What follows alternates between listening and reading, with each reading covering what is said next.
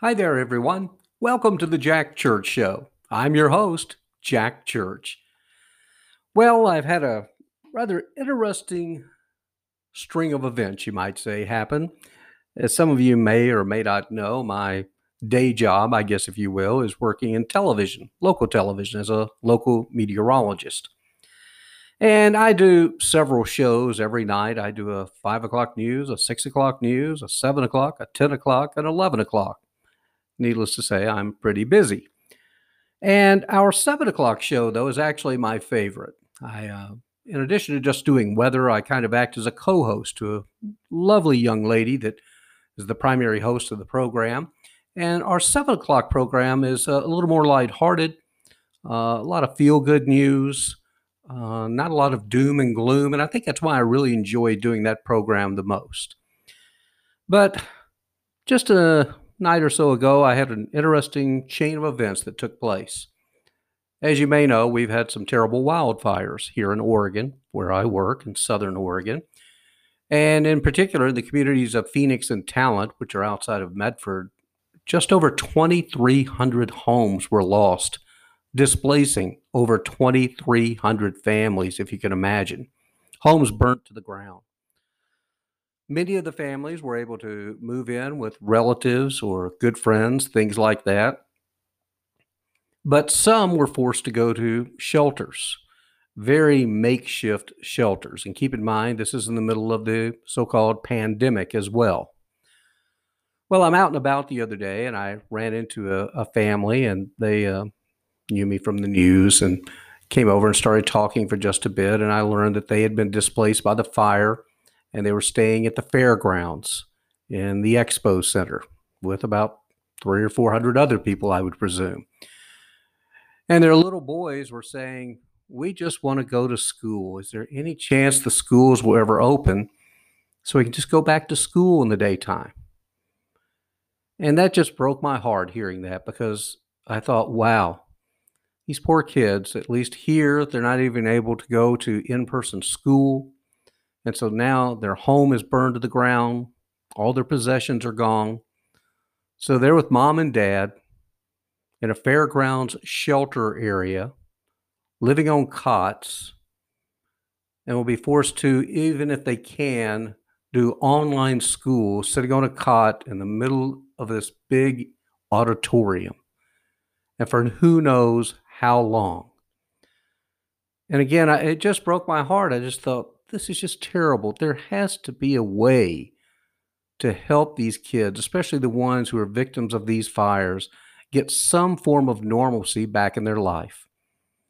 So that night on our local newscast, we had a story about funds being raised around the community and how people were helping one another and doing different things.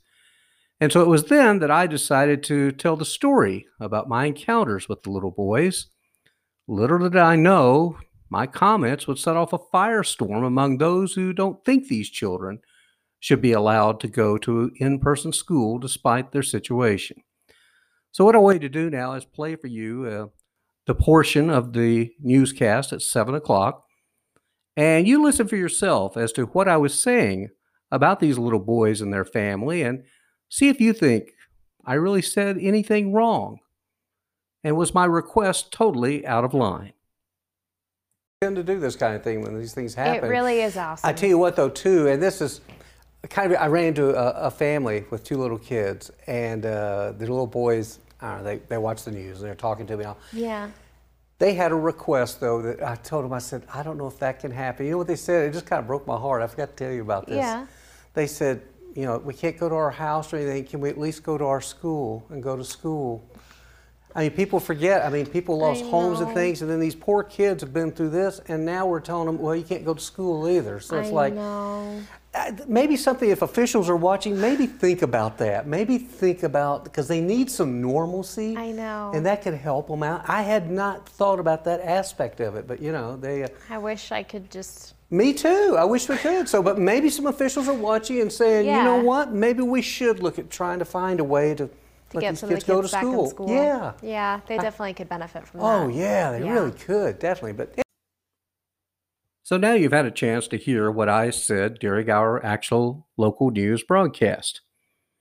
just simply saying that these children have had an incredibly difficult last six or seven months, losing their home, their possessions, and now they can't even go to school in person.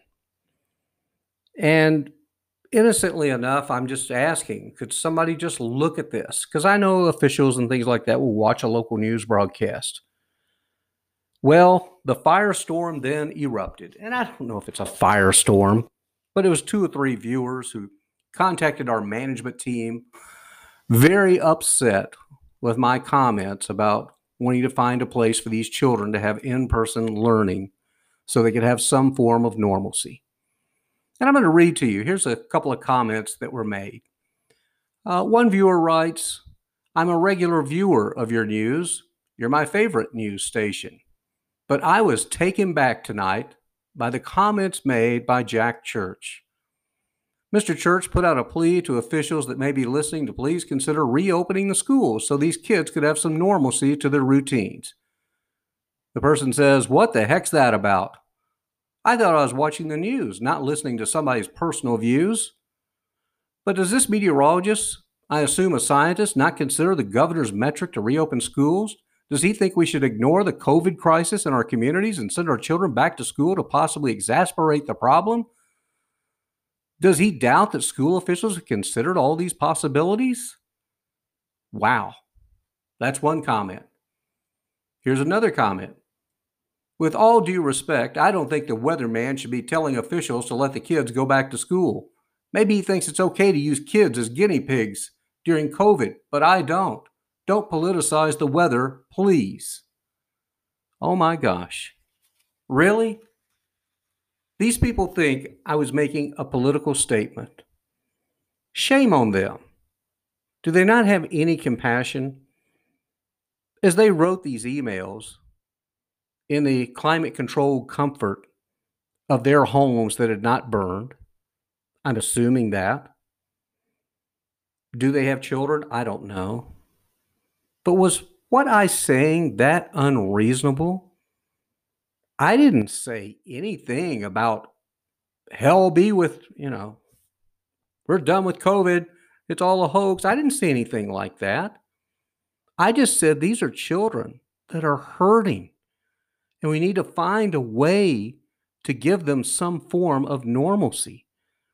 And to think that there are people out there who can be that cold hearted, well, honestly, it just surprised me. I would have rather thought we might have people saying, yes, let's try and set up some makeshift classrooms at least. You can socially distance them, put masks on them, but give them a place to go rather than sitting in a shelter on a cot with their parents trying to do online learning. My gosh, I can't imagine being able to do that. But that's the state of uh, local television news. I was then, management then came to me and told me, look, we've got a real problem. Uh, you know, not that we don't agree with what you said. This is what was said to me by my management team.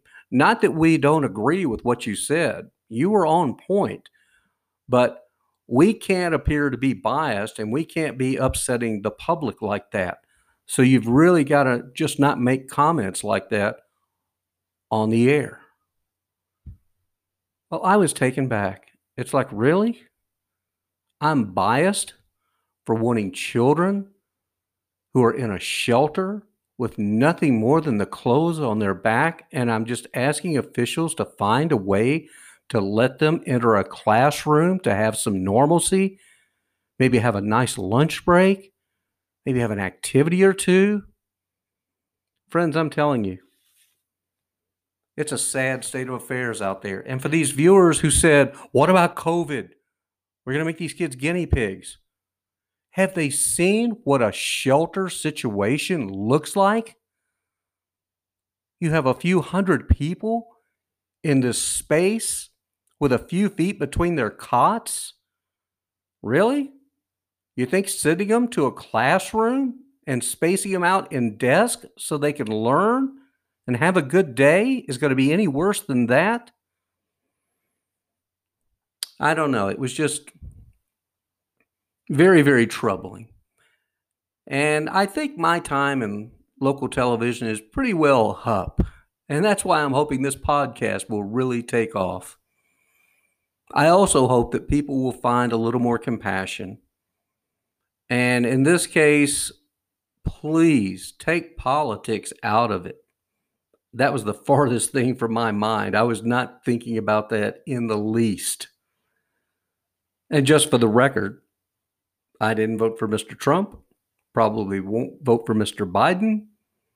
You know, I'll probably end up writing myself in or finding an independent candidate. I don't know. I'm kind of neutral when it comes to those things. I really am. And in this case, I was just saying something that I thought might be helpful. So it goes in the local television world, and that's where I'm at now after I've put in over 30 years in this business. And I also thought, you know, why didn't our management team tell these people? And again, the vast majority of people, from what I usually find out later, completely agreed with what I said. But it's those few that wrote in. I think it was a total of four. Their voices, though, were heard. And the management team responded to them. And I thought, why don't they tell these viewers who responded that way to, why didn't they go back to them and say, you know, he really didn't say anything wrong?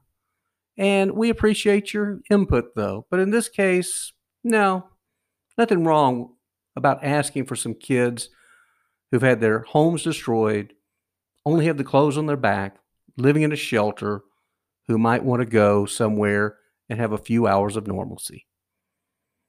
That's it for today. Thanks again for checking in on our little podcast here, the Jack Church Show. If you enjoyed this, I've got lots of other things out there. I talk a lot about my grief journey. I've also got a few stories we'll be telling from time to time and some uh, that aren't quite so serious as well some pretty funny stuff that we'll be sharing later on, okay? So, once again, thanks for checking in with the Jack Church Show. I'm Jack Church. Till we see you next time, have a good day. Make it a better tomorrow.